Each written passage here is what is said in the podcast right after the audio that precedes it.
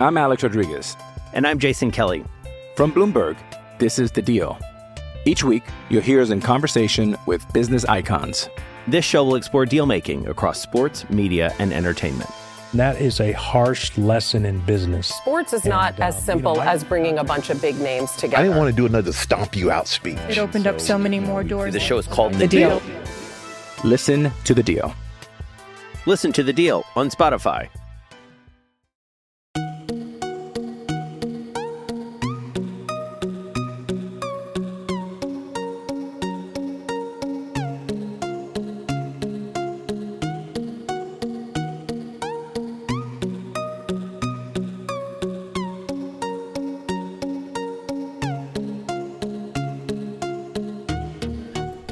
To the Denver Stiffs Show. I am your host, Ryan Blackburn, at NBA Blackburn on Twitter.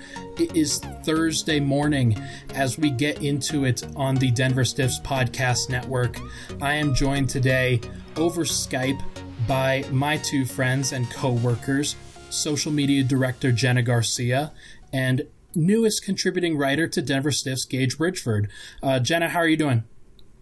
Doing pretty good, you know. Excited for the homes, like the home games, because they were kind of on the road for a bit there. But I'm I'm excited for this weekend, getting a few games back to back. We have been at Pepsi Center a lot over the course the first bit of the season. The Nuggets had, I think, ten of their first sixteen games or so were at home. And that was great for Denver. They were able to get out to a hot start, but it was it was really tough to cover that. And just just in my first season as a media member, it was it was a lot of stuff. Just just Yeah. a lot of obligation. But we're having a good time with it. It's been great. We've definitely been there a lot, yeah. Um, and Gage Bridgeford. Gage, how are you doing, man? It is another wonderful Wednesday, Ryan. It is just going absolutely fantastic for me. Good to hear it. And again, we're recording this on a Wednesday night. It'll, de- it'll debut and drop Thursday morning. Uh, this is so that we can all get together and, and talk about all things Nuggets. And Let's get together, Yeah. yeah, yeah, yeah. yeah, that's that's how we do it. That's what we're doing. Uh, we're going to talk about a few things today. There are some questions that I feel need to be answered about this Nuggets team, especially with the road trip that just happened. They went one and three on this last road trip. Uh, their first game, they won against the York Knicks in a game that everybody expects them to win. They actually got David Fizdale fired. They weren't the the only team that got him fired, but they they kind of gave the Knicks the death sentence before David Fizdale was sent packing. Then they went to Boston on a back to back and got uh, trounced. Uh, that was on Stiff's Night Out uh, for the, the Denver Nuggets party. Wasn't a great night to party, that's for sure. Uh, hey, there were tons of giveaways. Don't listen to what Ryan said. Come to the Stiffs night out. It's really fun, and there were tons of parties. And oh, the party was great. Don't get me wrong. gifts. Like I'm I'm I'm happy with how things turned out, and it was great.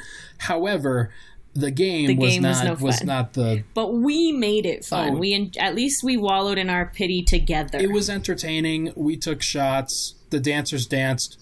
Uh, it was great. We had a good time. Man, I missed out. I like the order you put that in. Oh I yeah. took shots. The dancers danced. Interesting order there. Oh yeah. Ryan. It was. You know, I I. It sounds like I was more at a strip club than than actually at a party. So, it's it is what it is. Nobody will actually know what I was doing. Uh, okay, back to the the I'll know. Nuggets on on Sunday. Um, who did they play? Oh, they played Brooklyn on Sunday. They played that game. That was a matinee game where they played 1 p.m. Mountain Time, 3 p.m. Eastern. I give them a pass for that game because it's it's kind of it's tough. Uh, it's tough to to play on a road trip at a Sunday afternoon. But then they also played in Philadelphia on Tuesday night, and they the offense just doesn't look the same. Things are things are just off, and and while each of those games can really be explained away with various occurrences like a back to back or I don't know, a, or a Sunday matinee game or losing Jamal Murray to injury, the fact is they haven't responded well to that adversity, and they've lost every single one of the games that are kind of contentious. So, uh, Gage, I'll start with you. What do you? What was your biggest takeaway over this road trip? Nuggets going one and three, and and What do you think? What do you think that means for the rest of their season? So here's the thing. So the road trip happens, and they go to New York. Great start. You got to play the Knicks. Easy win. Great. Obviously, Fisto got fired. Moving on.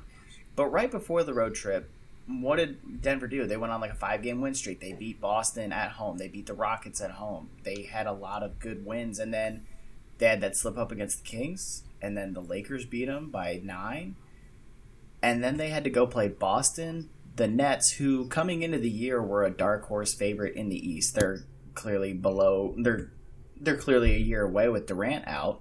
And then they got beat by Philly, who's 13 and uh, 13 and 0 at home, and this is their best ever start at home. That Philly team got Josh Richardson back, who shot extremely cold the entire game, but so did the Nuggets, and they lost Jamal Murray in the first quarter, and they still had a chance to win. Like Denver was in that game to the end. They were in the Nets game till the end. The only game that they weren't close in was against Boston, and this Boston team is absolutely loaded with talent, and they're playing as they're playing how they were supposed to last year. They just couldn't get over the hump due to the Kyrie Irving passive aggressiveness when he was doing his Right, best right, LeBron right. James impression. So, yeah, it's kind of nerve wracking to see this team go out east and play against these top teams and struggle, but at the same time, that's kind of what's supposed to happen. When you go out east, play back to backs and all this stuff, you're not supposed to do well. You want your team to do well, but it's also not expected. The fact that they're in the games is the part that matters to me. And it also matters to me that Nikola Jokic played well on this road trip. He had 24 and 11 against Brooklyn, against Boston. He was the only guy over 10. Are you kidding me? And then against and then again against uh against Philly. He took a little while to wake up in that game. I will say that. It took uh, Michael Malone swatting the papers out of his assistant's hands to get him to wake up, but he once he woke up, he was there. He was playing Yeah. well after that. I, I give him a pass on that game in particular just because Will Barton started it off so well. Uh, when you have a guy like that who is just hitting everything, you're going to give him the ball. You're going to give him an opportunity to carry you through a quarter. And Yeah, I the Nuggets were that. scoring pretty well. And when you, when you you turn around, you look around, and because Nikola Jokic is sharing all of his minutes with those starters, that his his shots are just going to naturally go down. So I, I give him a pass for that one, and he also had 11 assists in that game. So I think point well taken. Jokic playing well in all four in all four of these games is really important. Jenna, you you've watched Nikola Jokic over these past four games. Does he look different than he looked over the course of the beginning of the season, or or is this just same old Jokic, different day? Well, I mean, before I touch on that subject, I think it's so interesting. Gage, you're in Indiana, correct? Correct. Yeah, it's so interesting to hear um, that point of view from somebody because I feel like if you're in the West, like it's been known the West is stronger for so much longer time, for so much time now, for years now. The West has been the stronger side of the league. So I never think of teams going out east and it like should be hard. Like I always think of the East being pretty weak, and you think of Boston being good because they've had pretty good talent over you know a large span, kind of like and because of their track record and history or whatever. But and you think of Philly like maybe in there in the last couple of years, but you don't really think of the. I never think of the East as a really So when I say like that should the, be hard road when trip. I say the East is a hard road trip, I understand that the Western Conference is better. That it's not close. The Western Conference is better because it's deeper. The Eastern Conference is got a ton of has a ton of talent at the top of the conference. You have the Bucks, Yeah. Heat, Celtics, 76ers, Raptors, Pacers are all good teams. Pacers aren't super loaded with talent, but they're extremely well coached and they play hard. They they're 16 No, and, and what I was- and Nuggets are 14 and 8, so they're close. Right. What I was going to say was this is the first year that because the West is less stacked, like I feel like the West is far more dispersed as far as the talent goes. It's not just in one city or one or two teams now. It's so um, spread out now that it doesn't feel that for the first time, the East is kind of like, oh, like these teams can actually hang with us on any given night. The Heat look amazing this year. What the heck? When did when did that happen? So like it, it maybe even a something that you know players weren't considering like oh we go out east and it's usually a pretty easy road trip this one wasn't for them, in my opinion. But I, I agree with what a lot of what you said. I just thought that was an interesting point of view. It's the first time I've thought of the East as being like fairly strong this year.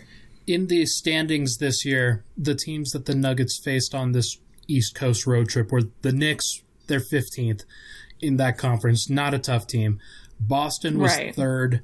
Brooklyn was seventh, but they're playing better with Spencer Dinwiddie at point guard instead of Kyrie Irving, which is kind of surprising. Actually, well, Right, since his injury, not necessarily, but right. like, but maybe like there there is some stuff going on with Kyrie Irving, that's for sure. And then Philly is Is, is there ever fourth. not? like Well, the Earth Philly is flat, so things are weird there. yeah.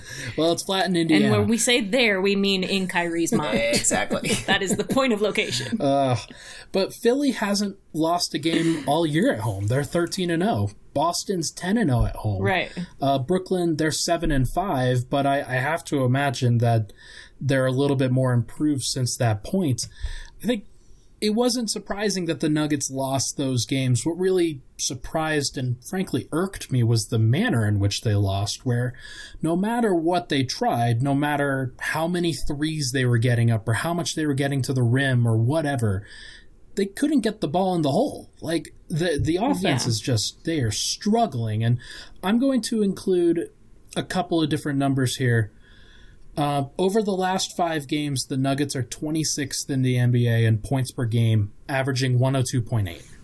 Over the last three games, which includes the, the top three teams on that road trip, they are tied for 27th, averaging 96.2 points per game. You gotta score. Like this is this is a situation that the Nuggets continue to find themselves in, where the defense isn't going to carry them through these games anymore. They have to find ways to score, or else they are not going to be the team that that anybody thought they would be this season. You know what I really thought? I I think it was good that they ended that road trip with Philly because Philly is playing like they have something to prove this season. Like they have, they, they, I feel like that Philly feels like they've been gypped as far as like credit wise. They think like they were one of the better teams. They f- should have gone deeper in the playoffs last year. They, according to them, you know, that's I- what I bounces. think Philly fans and f- yeah, and what Philly the team, you know, those guys, Joel and Embiid, they feel like they got gypped.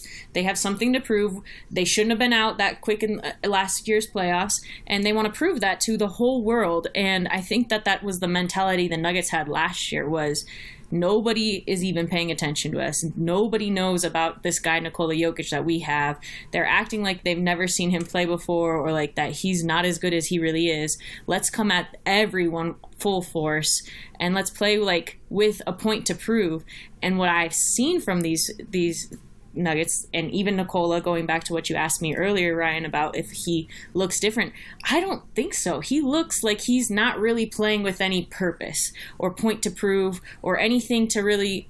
I mean, he's just the ball's dropping better for him. You know, remember that game, the last home game? I think it was against the Lakers when Will Barton said after the game, you know, he was Nikola's missing bunnies that he never misses. He has a, an incredible touch, something along those lines.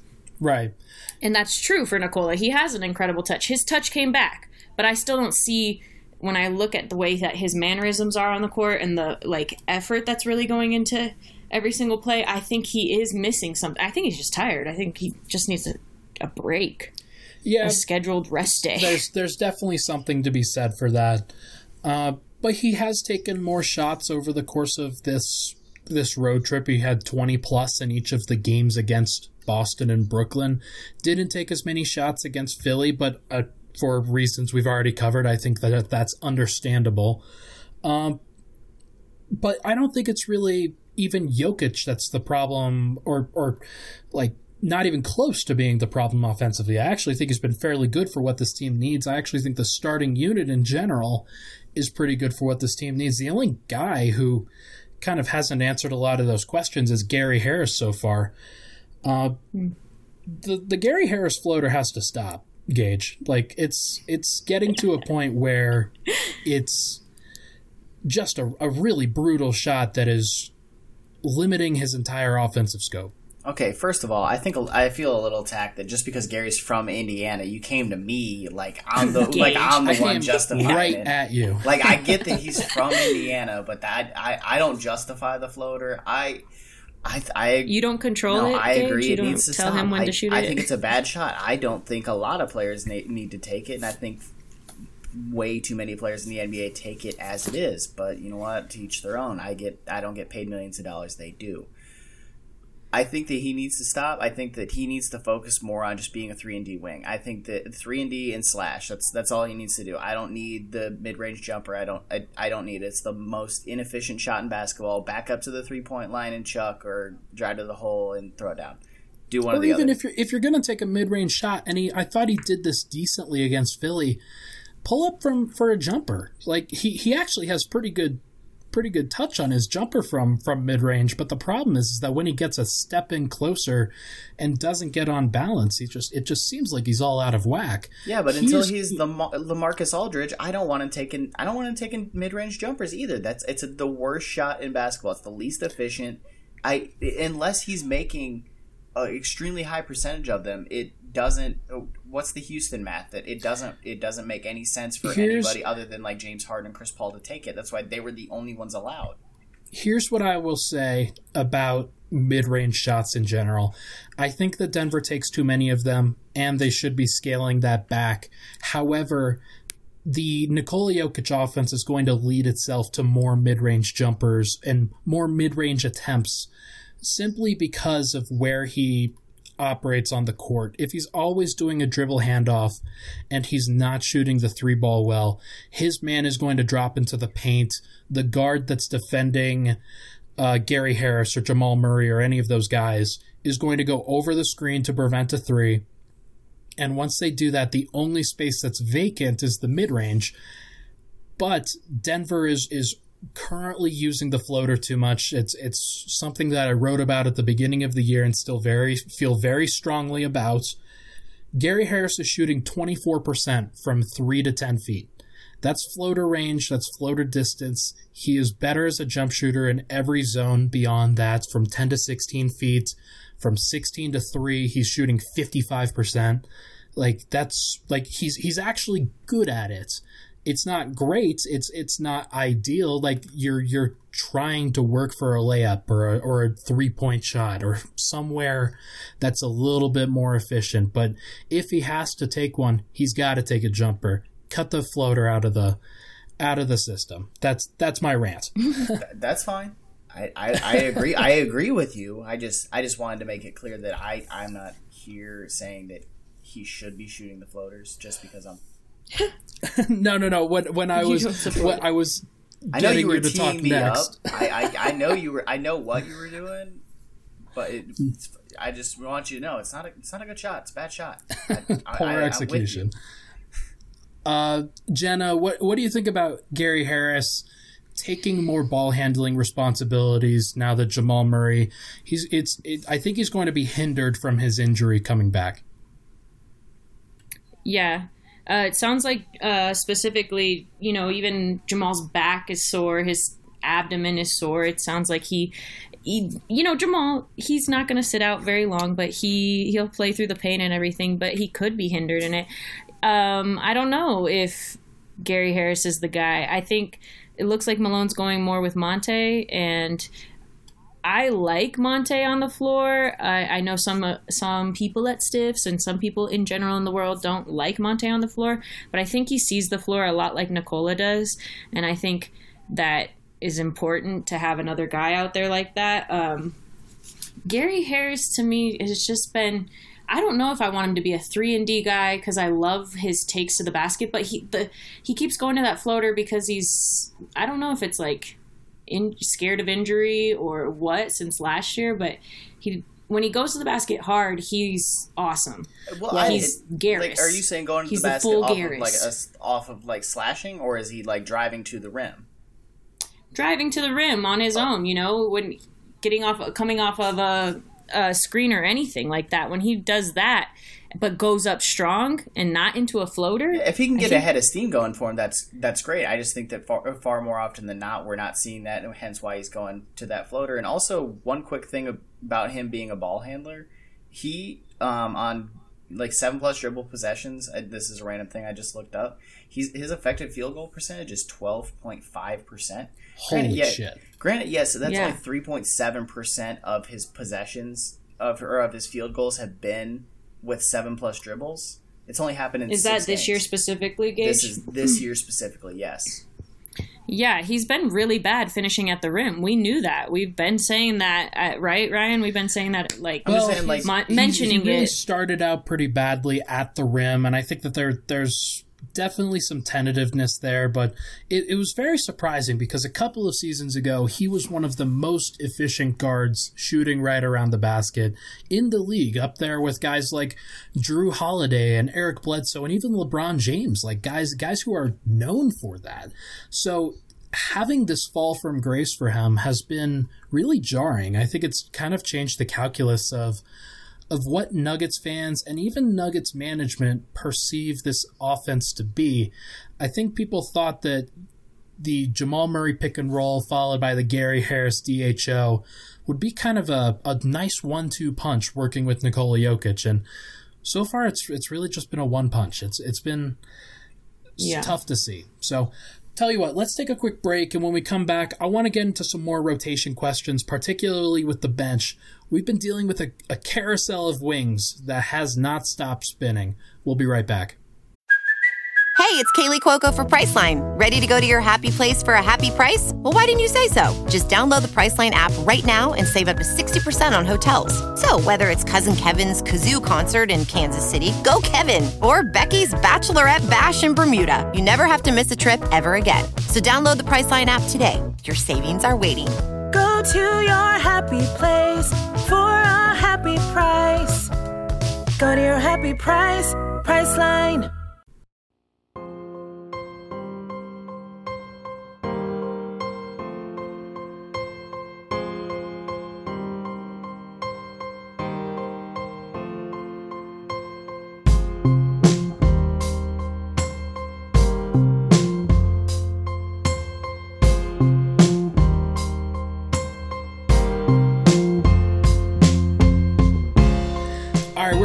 Denver Stiff Show. Ryan Blackburn here. I'm joined by Jenna Garcia and Gage Bridgeford over Skype. Having a good time. First segment, we talked about the road trip, so if you missed that, come right back to it.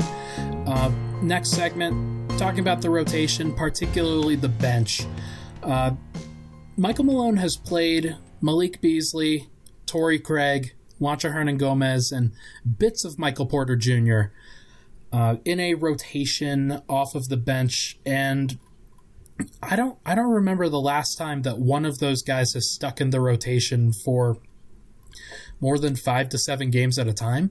It it to me that they they keep coming in and out of the lineup and and I wonder if that's really impacting how that lineup is gelling together. Jenna, what what do you think about the rotation that's been going on on the bench and how do you think Michael Malone has handled it so far? Honestly, I think he seems flustered about it. He seems like he doesn't know who to go to. Like you said, he I feel like he's kind of it's it, you can't ever anticipate what he's going to do. He sometimes goes to Jerami Grant, sometimes he goes to MPJ, sometimes he go, you know, it's just so Right. random that it's hard to kind of figure out what he's doing lately. Um, I think you know in that Philly game, you saw so many different guys out there. You even Torrey got a couple minutes, you know, Right. Um, and I was thinking like, why is he throwing Torrey out there randomly unless he's like straight giving up on this game or un- unless he like just trying to like anticipate why he's doing something has been so ho- difficult in that second rotation, especially that third slot. It's like Will Barton is the only guy he really has any confidence in in that spot. And I think I've said it before and I'll say it again. I think there's pressure to play MPJ and he also doesn't like he Malone doesn't like to watch mistakes. Like everybody knows that. Rage timeouts happen all the time For sure. for Michael Malone and he doesn't so what putting MPJ out there and kind of letting him get into a groove, I think is painful for him because he's like especially because it's been defense, defense, defense, which is part of why I think this offense is so lackluster because they're just like, God, we're so tired because all we do is play defense. Um, but I, th- I, don't know what Malone's even thinking right now as far as that third guy goes. Um, God, we're so tired. It's hard to anticipate. It's a good line. Yes, I think I think that's what they. But I, they feel. I, yeah, there is something to be said for that.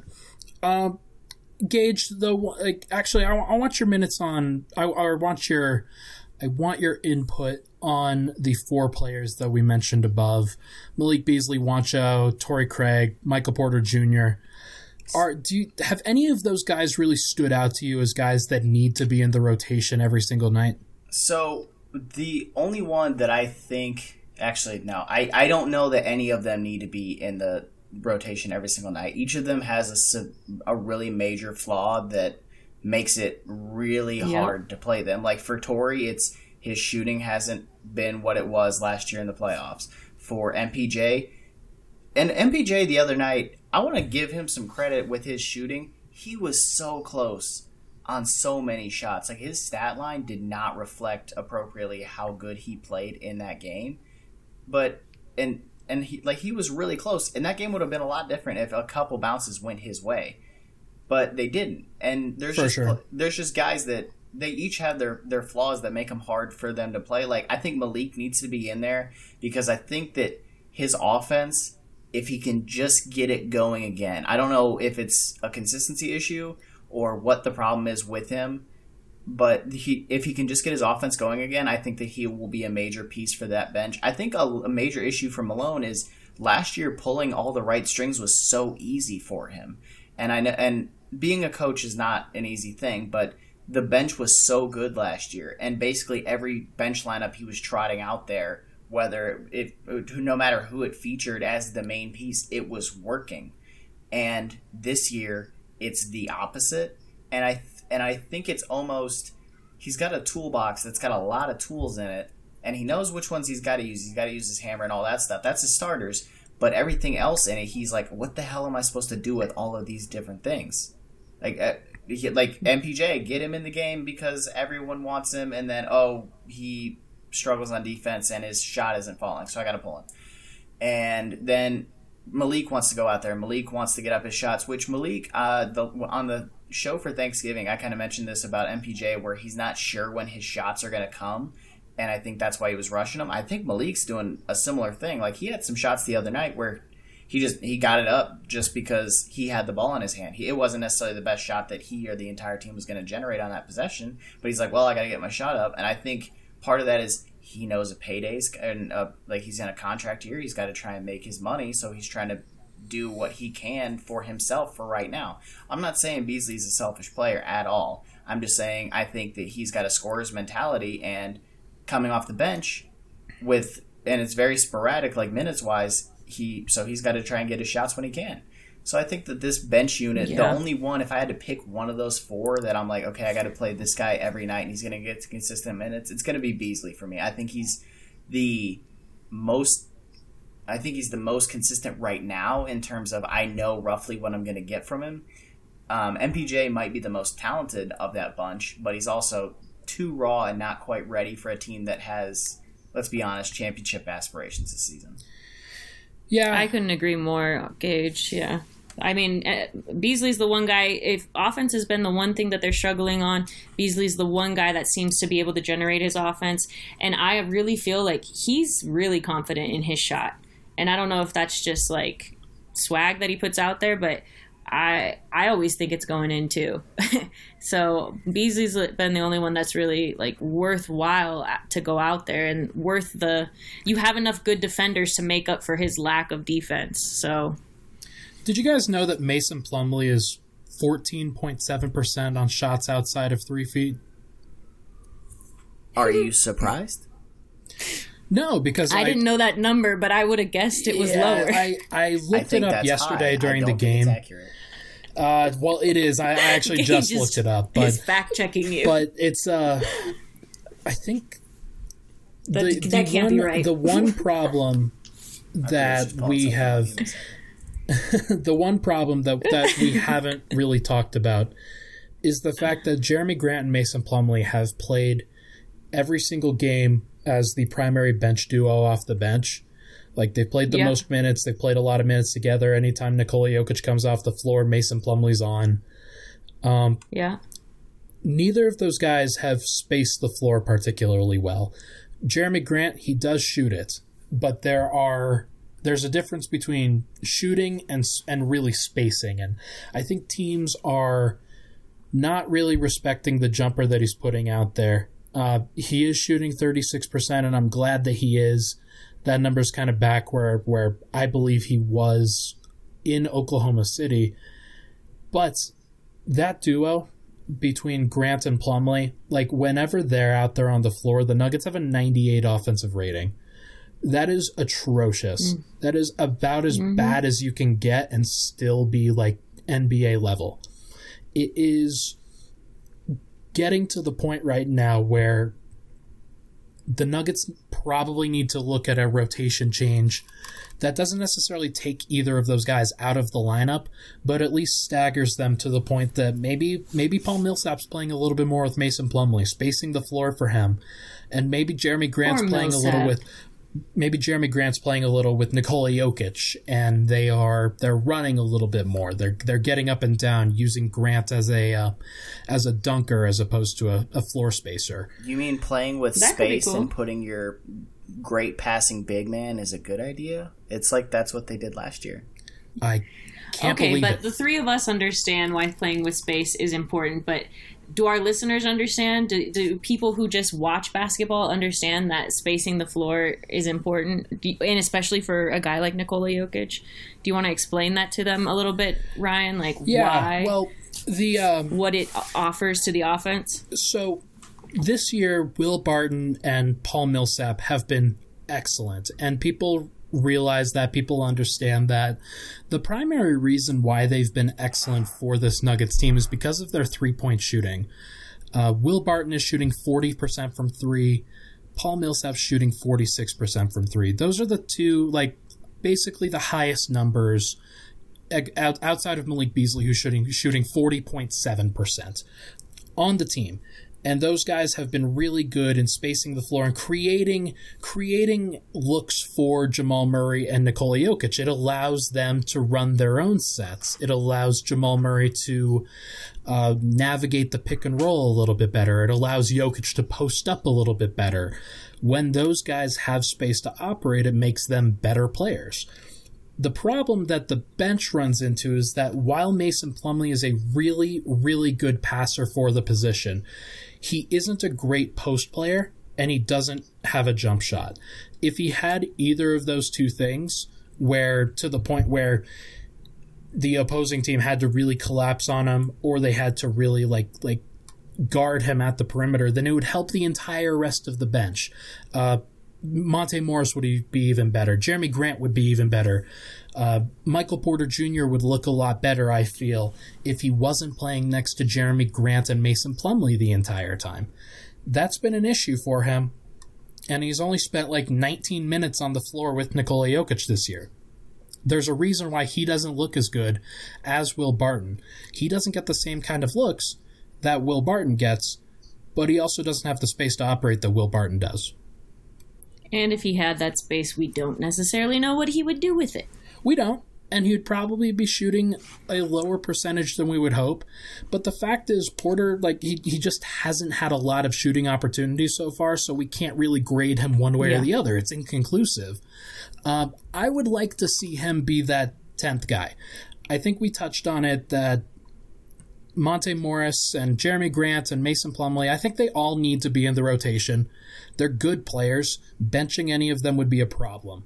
Benching Juancho Hernangomez is not an issue, except for Yeah. maybe Nikola Jokic if, if he's sad about that. Um, But Juancho was benched all last year, and Nikola wasn't sad about it. They're still best friends. They can still hang out. yeah, there's there's something to be said for like, I like if, if he's in there every now and then, or if he's in there for, uh, if he's in there for an injury for to somebody, then he could space the floor really well, and he could be that guy. But I, I just think that the Nuggets they're not going to be better as a bench unit unless they start staggering the minutes of Jerami Grant and Mason Plumlee and Yeah. changing things up because they've been doing the same thing for 22 games and it is not working. Right. And I think Malone just needs to accept like yes, we have a lot of depth and when like last year he used that depth because there were injuries that came so early in the season, but this year there haven't been injuries, so he's just had all these guys and it feels like little league out there like I want to make sure everyone's happy, so I'm going to play everyone a couple minutes, you know? But really like that only hurts the team's overall goal. So it's like and Malone's a nice guy, you know, he tries to get different guys in and he never tries, you know, to tell a guy, "Oh, you're going to be a bench, you know, you're going to be riding the bench for a while," but he'll say like we're going to be using you in specific defensive situations, specific offensive situations. But at the same time it's like this is the NBA. We're here to win a championship.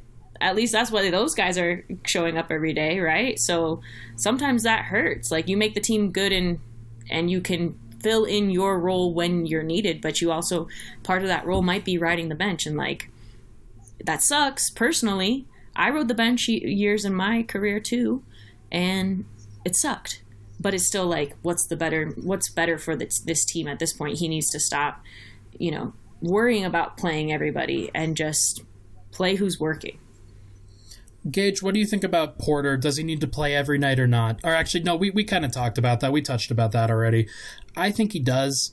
I think I think we're getting to the point where things haven't worked regardless, so you might as well play the rookie and hope that he gets better.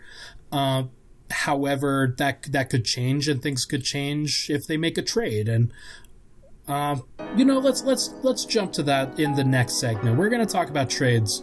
Uh, trade season, Denver's in a good position, but they could be better, and there are things that they can improve upon. We'll be right back. I'm Alex Rodriguez. And I'm Jason Kelly. From Bloomberg, this is The Deal. Each week, you'll hear us in conversation with business icons. This show will explore deal making across sports, media, and entertainment. That is a harsh lesson in business. Sports is not And, uh, as you simple know, I- as bringing a bunch of big names together. I didn't want to do another stomp you out speech. It opened up so many more doors. The show is called The, The Deal. Listen to The Deal. Listen to The Deal on Spotify.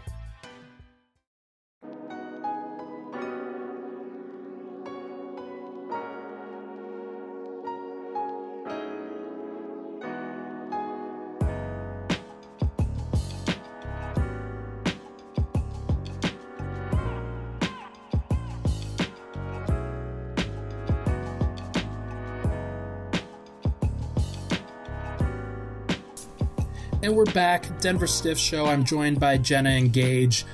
Trade season is upon us. December 15th is right around the corner. That is the time when free agents last offseason that signed deals in July, that's when they become available and eligible for trades every year.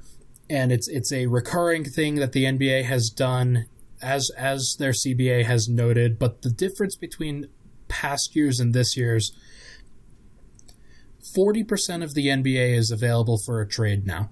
Uh, 40% of the NBA signed contracts in the offseason. There was an unprecedented amount of turnover. And because of that, there hasn't been an actual NBA trade in five and a half months. Ever since, Yeah. I think, uh, like they, they talked about it on, on an ESPN podcast a while ago.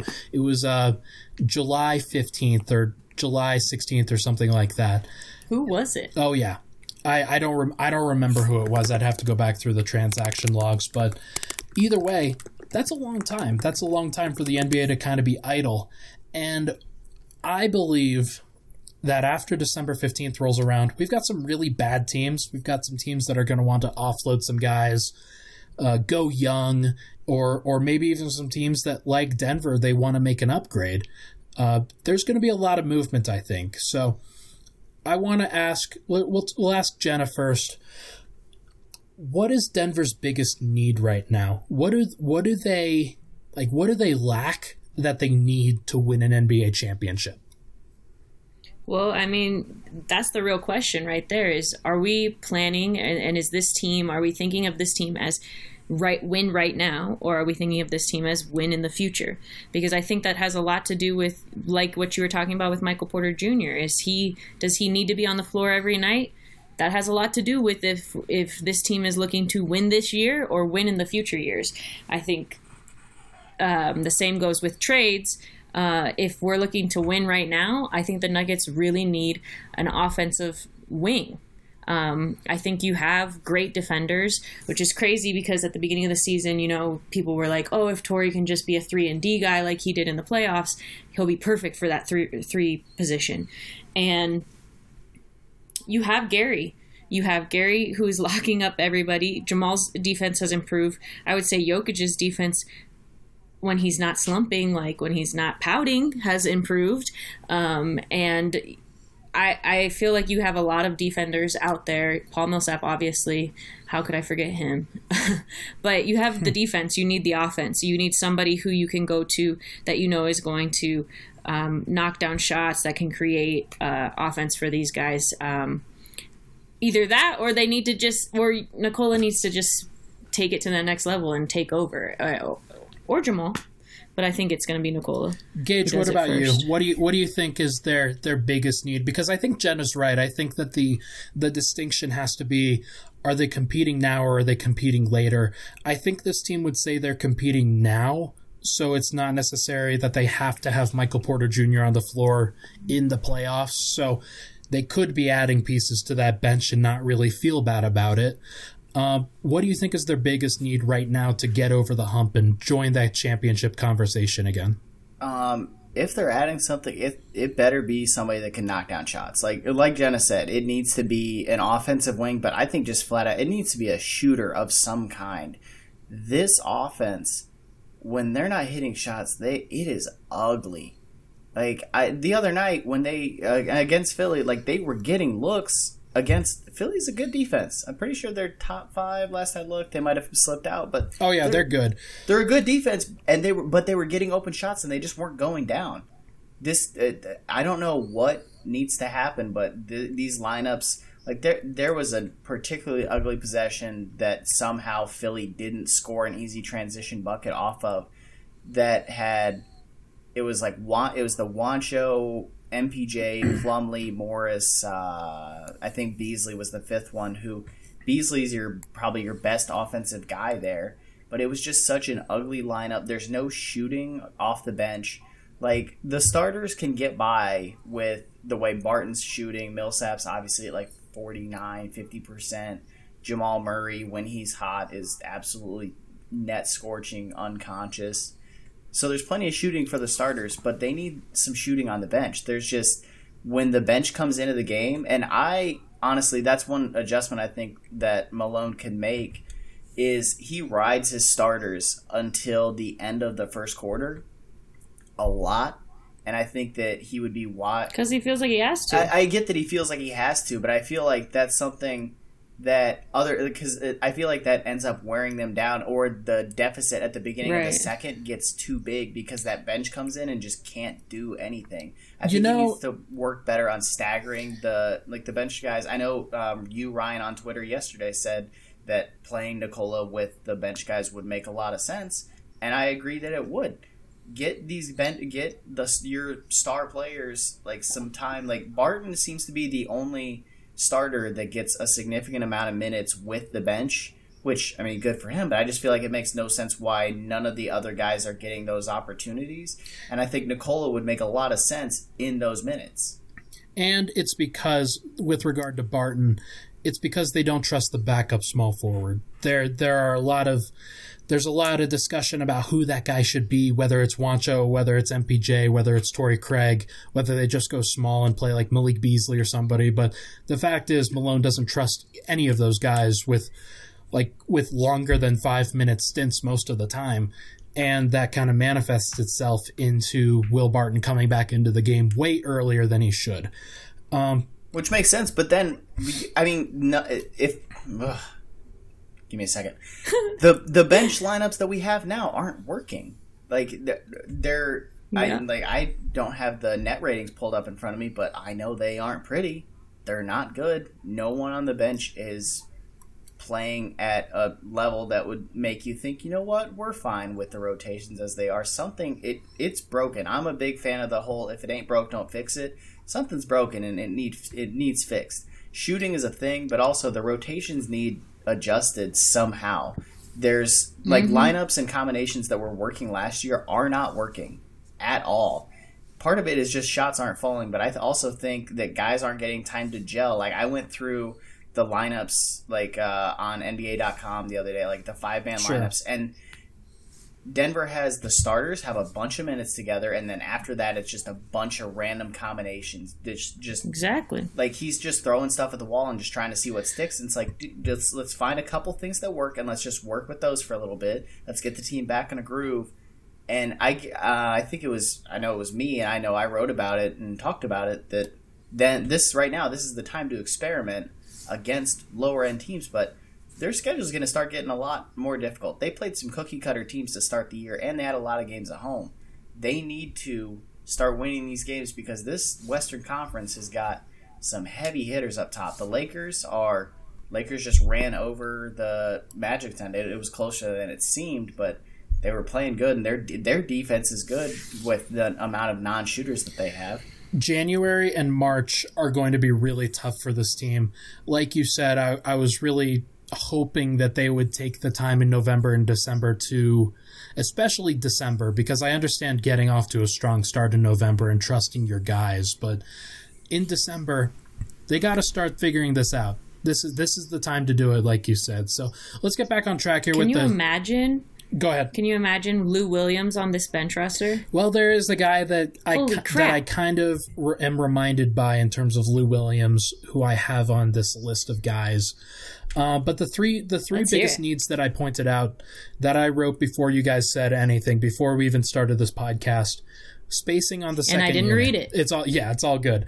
Uh, spacing on the second unit, whether that manifests itself in a better wing, whether it's a better forward shooter, or whether it's an actual shooter at center, like whatever they do, it has to include a shooter that that comes in and, and helps space the floor a little bit. It could even be Kevin Love. Like I I was not as like happy with that idea initially, but if they can keep Paul Millsap, then there there's something to be said for bringing in Kevin Love as a sixth man. Um, but he's not on my list. Uh, the next thing is size at forward to battle the top forwards in the NBA.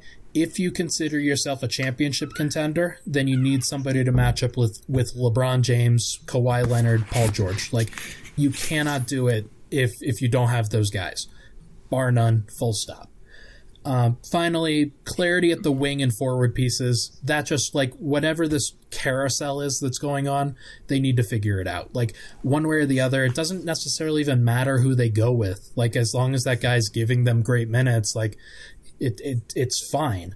Just figure out a guy that works, figure out a rotation that works, and then stick to it, and don't and don't mess with the guys' heads because I think, as Porter said yesterday to to uh, former Denver Stiffs Brendan Vogt, um, he he doesn't know what he's going to do on every single night. He doesn't know what the minutes are going to look like, and and none of that's shared with him. It could be just because he's a rookie, but I also think that Malone doesn't necessarily know or doesn't necessarily know that far in advance what he's what's going to happen. So, got to find something consistent. Um, before I kick off my list, are there any guys uh, outside of a Lou Williams who I don't like? If if the Clippers are serious about contending, then they're not going to shop him. But outside of like him, any guys stand out that that you guys could bring up? Uh, Jen, I'll start with you. Oh, I was hoping you weren't going to Okay, start fine. with me I'll 'cause start I really with wanted Gage. to Let's think go. about it for Let's a second. go, Gage. Okay, um, my top target would be um, a guy named by the name of Duncan Robinson uh, from the Miami Heat that Jenna mentioned earlier. The Heat are playing outstanding this year. They are getting contributions from their entire roster, and they're extremely deep. And Duncan Robinson's been a major part of that. Anybody want to guess what uh, Duncan Robinson's shooting on three point uh, attempts this year? And he's shooting seven per game. Keep that in mind. I'm guessing it's forty five percent. I was gonna say 44. Uh, you are both very close, but Ryan gets the win here. 44.9% on Holy cow. seven attempts per game. This dude is scorching the Nets. He is white hot, and not even a pun with the fact that they do the whole white hot jersey thing. Yeah. but Duncan Robinson is 25, so he's right in the age range with uh, where Denver's going. His contract's not overly expensive. He's only making he's making less than 1.5 million dollars this season. He's still got 2 years left on his deal and the Miami Heat are loaded on the wing. They have Jimmy Butler, they have Justice Winslow, they have Tyler Herro who's not getting nearly enough minutes. They have Derrick Jones Jr. also not getting enough minutes. Casey Paul is a rookie and then you also have James Johnson, who's not even playing, and he And like Kendrick Nunn too. Kendrick, yep, Kendrick Nunn. All these guys, there's only so many minutes to go around, and Duncan Robinson, he, like he needs to play, and guess what? Denver needs shooters, and they need shooters on the wing, and I, I think it's a perfect fit for both teams. I It's- think that Ah, man, I don't know. I don't. I guess I just don't know why Miami would give him up. Like, like what are they going to gain from Denver uh, to to actually realistically give up a guy like Duncan Robinson, who I think is on a minimum contract? Like you talked about that that low salary number. Like why why would they want to trade that guy if they're contending? I uh, they could maybe talk to talk about Mr. Monte Morris, um, who's got three years left on his deal because behind they have Goran Dragic, Mm. who's on, who's I think in the final year of his deal, or he may have one year left after this. And then if you look at the remainder of their roster, they don't have anybody that's a true point guard. They have Goran Dragic, who's over thirty, injury prone, and he's he's not getting any younger. Versus you can get Monte Morris, who's got multiple years left on his deal, and he's also not exactly super expensive. And this Heat roster is going to get expensive in a hurry. I don't think I don't know that you could necessarily do this deal one for one, but I think that those that want those two as your starting point could be real simple because let's see, the Heat are going to have to pay a couple guys here soon. Like they got lucky that Justice Winslow is on such a cheap deal, but they have guys that are going to be expensive, and it's not going to be easy to keep all of them. So getting Monte Morris, who's on, who's got team control and he's really cheap, makes a lot of sense. So who does Denver use as their backup point guard? I think that you could make you could make a case for Beasley being your backup point guard because he likes to have the ball in his hands as is. I don't think that you need to necessarily have a straight up point guard. As like I think that there's enough ball handlers on the bench unit that you don't necessarily need to have a specific guy who he's a point guard. That's what his whole thing is. Or you could go search the buy or search the market for a really cheap guy. You could search the market for a buyout guy uh, come January or come February. Yeah, there's something to be said for adding a guy like a, a Duncan Robinson who's high volume for a guy like Monte Morris who's low volume, especially if they're going to use uh, Mason Plumlee as kind of that that post up guy and just have him kick out to people. Um, I I would push back on it a little bit though. I think that Morris just having a guy that that can steady the ship behind Jamal Murray is is very important, and he's not the guy that I would move in this case.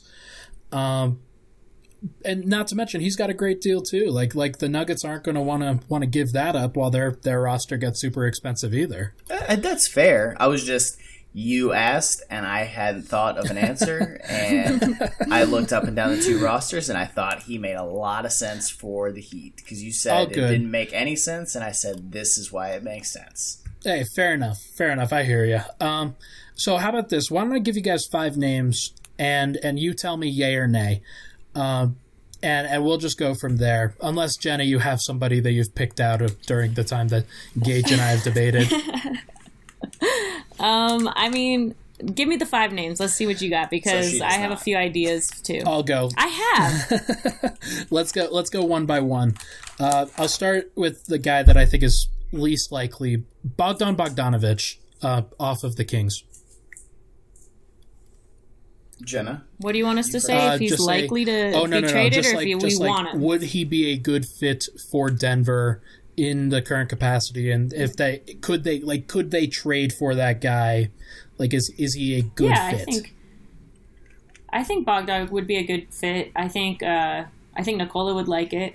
Um, Definitely. Obviously, like another Euro player, you know, you have the chance. You kind of play a different way. There's a different style over there, so I would.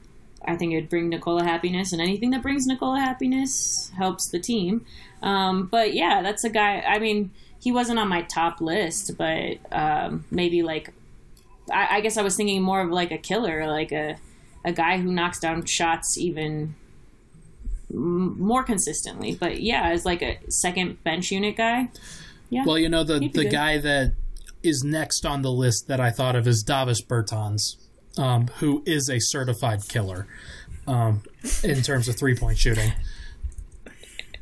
Um, I think. I mean, in terms of going back to Bogdan, uh, I I like the idea of adding him, but I also don't necessarily know how he would fit uh, on this team. I think that he plays a really similar role to uh, Malik Beasley, in that they both like to have the ball in their hands, and be, and that's he can do that in Sacramento because there's not really a point guard that's going to take the ball out of his hands because De'Aaron Fox is obviously off the floor. But That's I, and just I, uh, But couldn't he do that in the second unit? Is I mean, I guess Monte's in there, but I mean, I'm guessing Malik's not in that second. Malik's probably getting traded. yeah. Let's just assume that Malik Beasley is in all of these deals because I think that that's the the likely guy that Denver would move. I mean, that would make sense, but I also think I think Monte likes having the ball in his hands, and I also think more importantly that Michael Malone likes having the ball in Monte Morris's hands. hence why he has the ball in his hands all the time when he's on the floor. Number two assist to turnover ratio in the entire league. Hello. What's his assist to turnover ratio this year? Uh, I don't even know it, but I know he's second. last in the, I checked, it was five point one. Oh, geez, not even, not even. What, what was he last year? Like 5.9, 5.7? Yeah, five point seven. Like like he's he's really slacking on that. So he's this year. regressed, is what you're saying? No. So, Uh, I, but I, so I like the idea of Bogdanovich, but I also just, I think that his whole thing is he likes having the ball in his hands, and I think that he's able to thrive in that role in Sacramento. And unless Malone is willing to kind of let go a little bit, which, as we've seen in the entire time he's been with Denver, that's not really what he wants to do. He has a system that he runs with his with his bench units, with Monte as the lead guy, and it worked last year. It's not working this year, but I think that's just because shots aren't falling. If the shots were falling and the offense w- and the offense was thriving, no one would be saying a word. It's not, and I think Malik is better than Bogdan. I also think he has a way higher Ooh. ceiling. Ooh. oh man, you're gonna you're gonna piss off the Serbian viewers on that one. well, you know what? Again, at G Bridgeford NFL, if you got to say something. Uh, what about JJ Redick? wait, wait, we didn't even talk about. You Bert- forgot about the uh, Latvian Bertans. laser, who has the be- I guarantee the best nickname on this whole list that you got That is insane. I didn't know that his nickname was the Latvian Laser. on Like, Basketball let- Reference. That's pretty awesome. It is the Latvian laser, and I am here for it. Okay, let's talk about him. Let's talk about Davis Bertans. He's averaging about 16 points per game, uh, nearly five rebounds per game. He hasn't started a single game, but he's getting up 8.6 Nope, he started three point one. attempts. Oh, okay, started- he started one. Started one. But he, he's getting up 8.6 three point attempts per game and making four of them. Jesus Christ. That is. That is insane. 46.5% from three. That guy would fit really well with this bench unit, and he might even fit well with the starters when they uh when they need some extra spacing. I mean, he's an efficient field goal shooter. I mean, you can't go wrong with him. I think he does exactly what Malone wants Juancho to be, which is just stand there when you get the ball, hit a three. That's it. That's all I want you to do. That's what Bertans could bring to this team. Yeah, and, and even Bertans, he's he's he's being a little bit more aggressive with the ball this year. Like they're they're expanding his role just a little bit more. Not not a ton, but he's at least like dribbling, which is which is great. Uh, Sixty-seven point four percent true shooting. Holy hell! Like if if you're talking about guys that would boost the offense, he's probably number one on the list. And he's probably number one on the list for a lot of teams too. So they may they may not He's be got a lot of get him. size too. Yeah, he's like Something that the Nuggets really were lacking in that LA game. Like you could tell, it looked like what was that movie, Little Giants? what? The Who football was the one? bad guys? Yeah. The, you're talking about the one where it was like Pee Wee football? yes. Dated reference, but I respect and there it. But there was there was that one really bad the bad guys or whatever and they were like huge Yeah, they were compared to the little monsters compared giants to all the runs. right I have and never it felt seen like, this like movie. that in that la game Okay, oh Ryan, my you God, ha- I was a going to say you have to get out more, but no, you need to stay movie. in more. Go, uh, go to your local, go to your local Red Box, find Little local Giants. blockbuster. it's probably I- on disney plus honestly Ooh, we'll, we'll we'll take a look at Disney Plus. I've been watching The Mandalorian. That's been pretty good. Uh, we'll definitely we'll definitely go with that. Um, but Bertans would bring size to that second unit, and it, he would bring size just overall, like uh, as far as a wing goes. That was one thing I thought. Like looking at Will Barton next to AD, you're like, okay, we're a little undersized. yeah, he'd probably play over Michael Porter Jr. Um, I was a we little, okay? I- yeah, I we okay with say- that? Then the whole thing, the whole trade is ruined. We can't have it now. I was going to say that I wasn't just super kidding. on board with Bogdanovich. I am on board with Bertans. I like the fit, and I also think Mm-hmm. that he could um, play some small ball five. Granted, that won't happen because Malone does. Yeah, no way. Mason Plumlee minutes are a guarantee, just like death and taxes, as I said yesterday in the stiff slack. And Andy's right.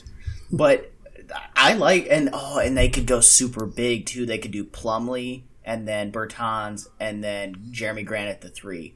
Jerami Grant. Oh man, that sounds fun. Yeah, it'd be good. That's that's a it's It'd a good really lineup. fun. When you when you have somebody who shoots 46 47%, it makes it a lot easier to mix and match lineups. Um all right, next guy, JJ Redick. That's my play NBA player comp. Hello. Oh, really? You're a shooter, sniper. Yes, that's There you right. go. I'm a sniper. Corner threes all day. Let's go.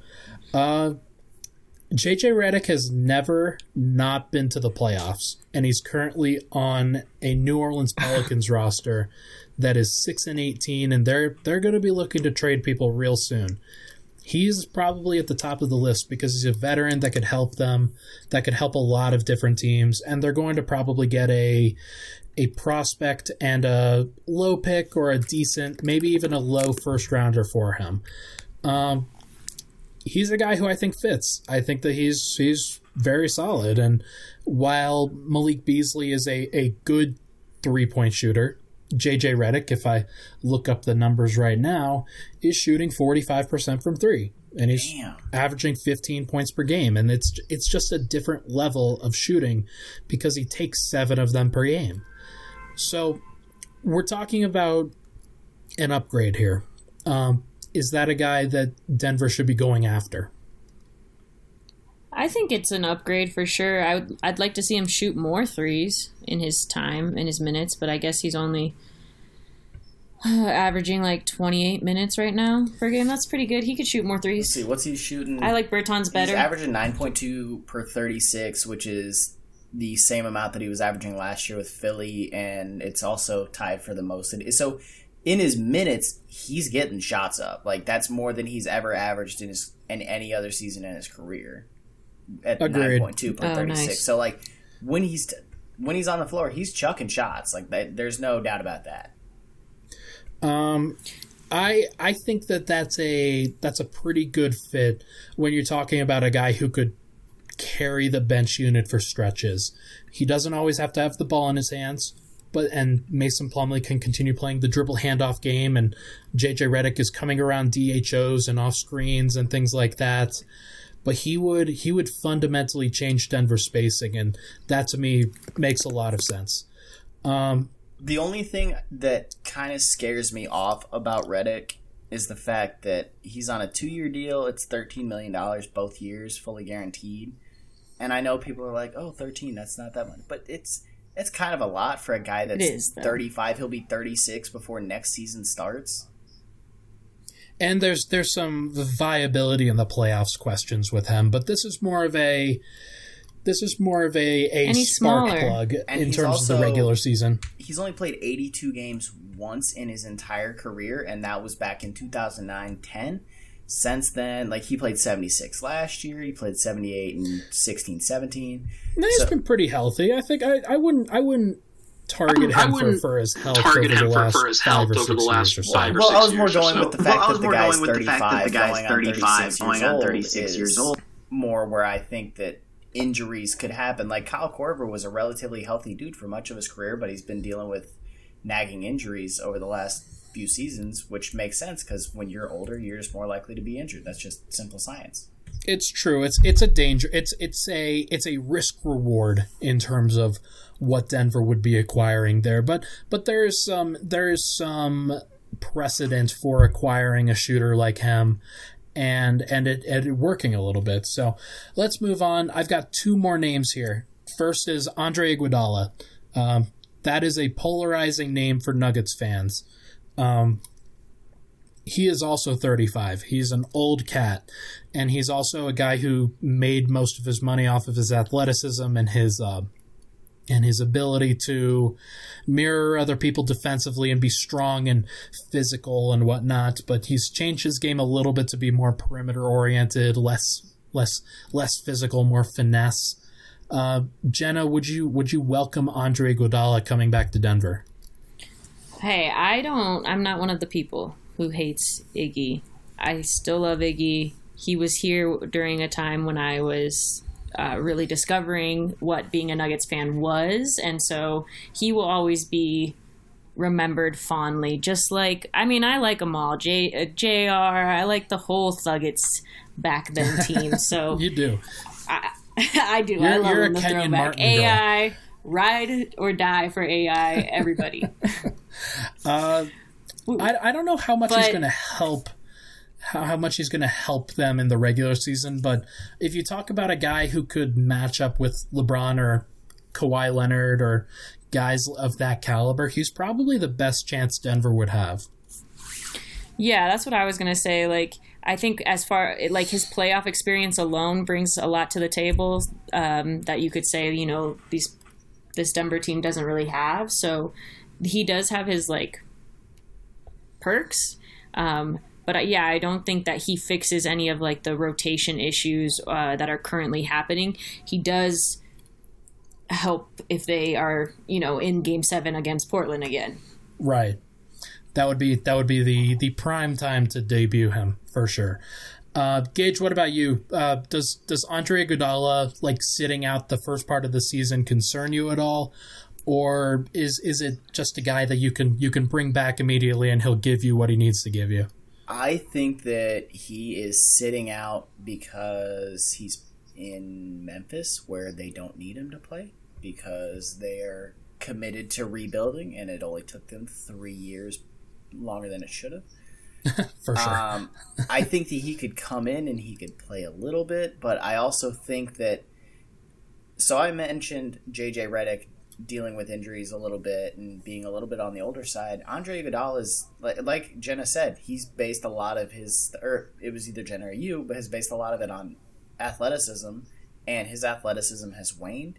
He's been dealing with injuries a lot in the past few seasons. Like in every and every year during the playoffs, even with Golden State and being able to manage him because they had better depth than just about any team in the NBA, he was still dealing with injuries and it was a lot of soft tissue stuff. It's not like he was dealing with like a broken bone or something like that. He was dealing with back spasms. He was dealing with um, some knee soreness. He was he was dealing with a lot of soft tissue stuff that just it happens when these guys who get they get older and it gets harder for them to do th- normal things just because that's that's just what happens. Their body's broken down a lot because they've taken so much wear and tear and the dude has played so much. Like think about how he so he's been with Golden State since 2013, 2014.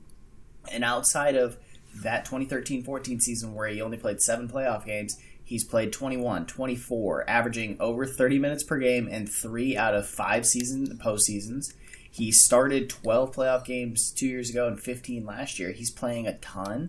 He wears down as the season goes on and we've already talked about the major issue with Denver is that they can't shoot and he's never been a reliable shooter and he's not and they also are having issues with stability at the backup 3 spot and I don't necessarily know that he's going to be able to bring that to you on a nightly basis. So I like the idea of him returning, but I also think that the opportunity, like the idea, doesn't like work very well because he doesn't bring you what you need. Sure. You need a consistent guy for the regular season.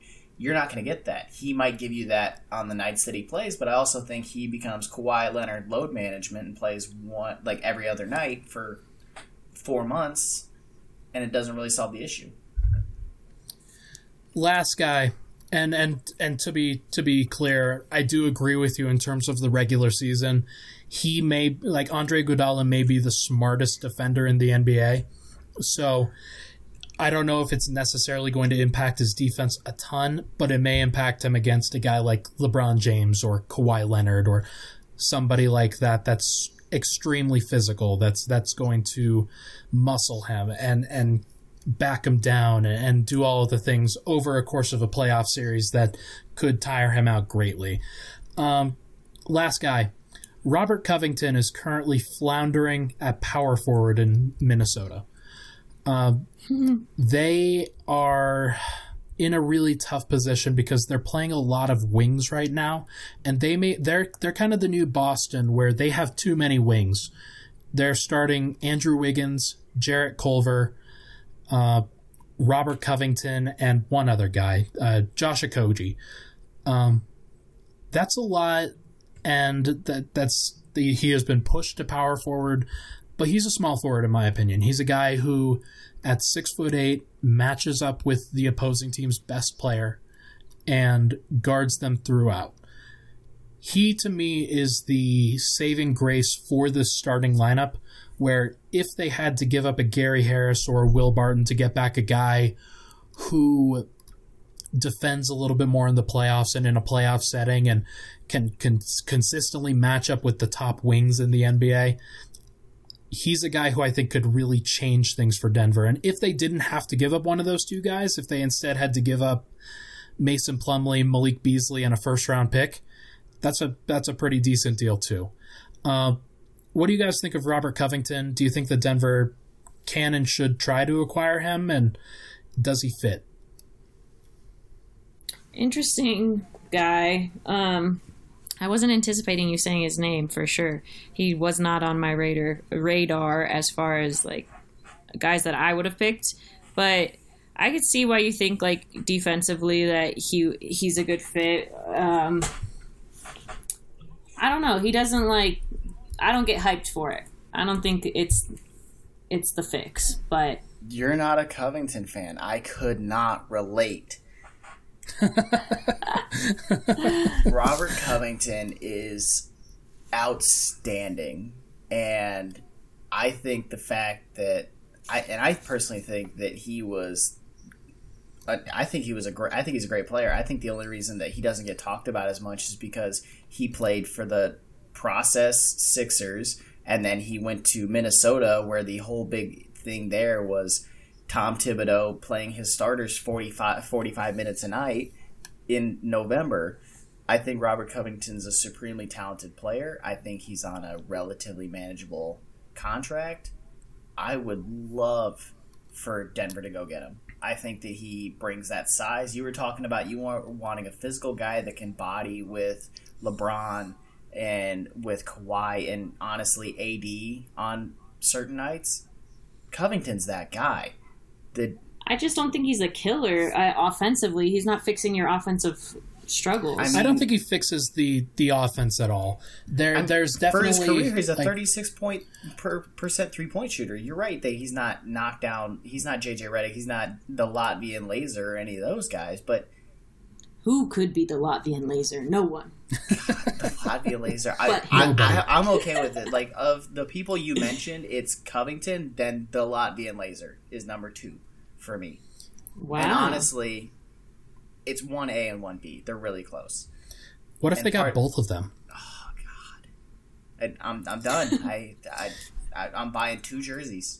You have to give up. You have to give up Gary Harris or Will Barton in order to get one of them in all likelihood, um, I- or in can order to get both of them. But if if you add like let's say let's say they have to give up Gary Harris in a deal, it's it would be tough. It would be tough to say goodbye to him.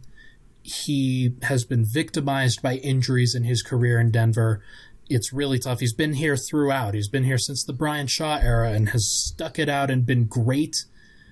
But I don't know if Denver is in that position where they can uh, where they can get sentimental in that situation. If they need to win a champ, if they're looking to win a championship, they got to do what they got to do. And Barton's playing great. I- Uh, he he deserves just as much credit as Gary Harrison has actually been here just as long. So yeah. it's it's very possible. I just think that for whatever reason, I really feel like Gary's untouchable to them. I think that Nikola, Gary, and Jamal are the untouchables. Like, I don't think that front office would give any of those three guys up. I You're can po- kinda- mean, you're yeah, maybe I right. get what you're saying. Like I and I think that a lot of it has uh, like- like with Nikola and with Jamal, those guys are like stars, and Nikola's a superstar. Jamal is a budding superstar. Like the guy, if he can just if he could just keep up this pace, there's going to be a lot of people talking about him by the end of the year. For Gary, I think he personifies exactly what Denver wants, and it, I think that's why I think Michael Malone loves Gary because of and and also Mason Plumlee to this a certain extent. The guys don't gripe about their touches. They show up, they do their job, they go home. They're the the phrase is they're lunch pail guys. Like they show up, they do their job, they go home, and they. I think that that's why the Denver front office probably loves them so much, is because they fit so well with what this team and this community and the, like obviously I'm not from Denver I'm not from the area but it's a smaller market. It doesn't get the publicity. Like the Denver Broncos are bad this year and I know that they're still getting more hype and pub than the Nuggets are just because that's how it is Gary is exactly what the front office wants, and that's why he probably. I mean, and I think you're right to a certain extent. Like he seems like an untouchable. Of the three, I think he's the most touchable, but I still think that Denver would have to be blown away. I know that sounds really weird. the most touchable. Most acquirable. How about that?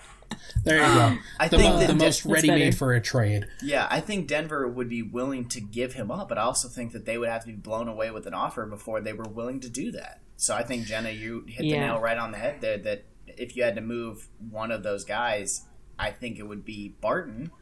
Uh, like if they, I think Barton would be the one that they would have to move over moving Gary, even though Barton is playing significantly Barton's better this year.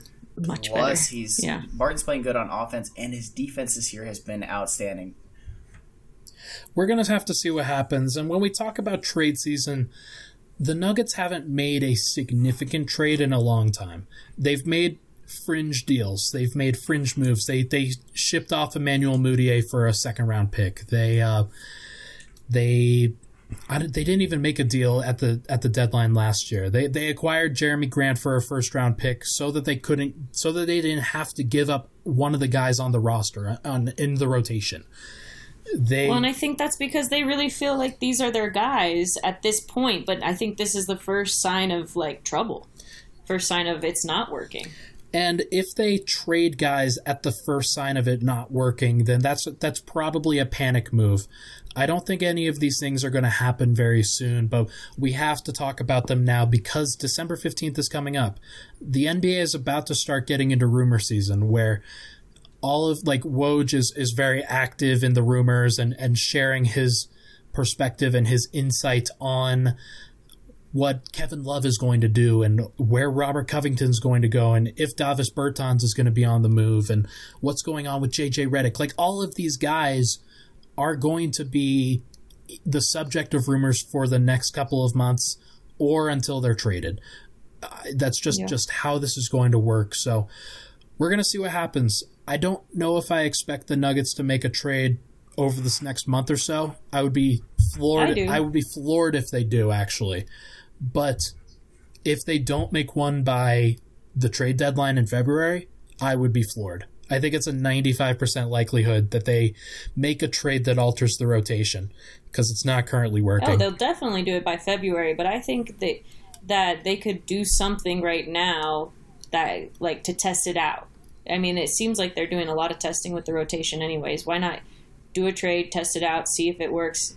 You know. But again, that's all the money side of it, where you're like trying to figure out, you know, like is this worth our the risk?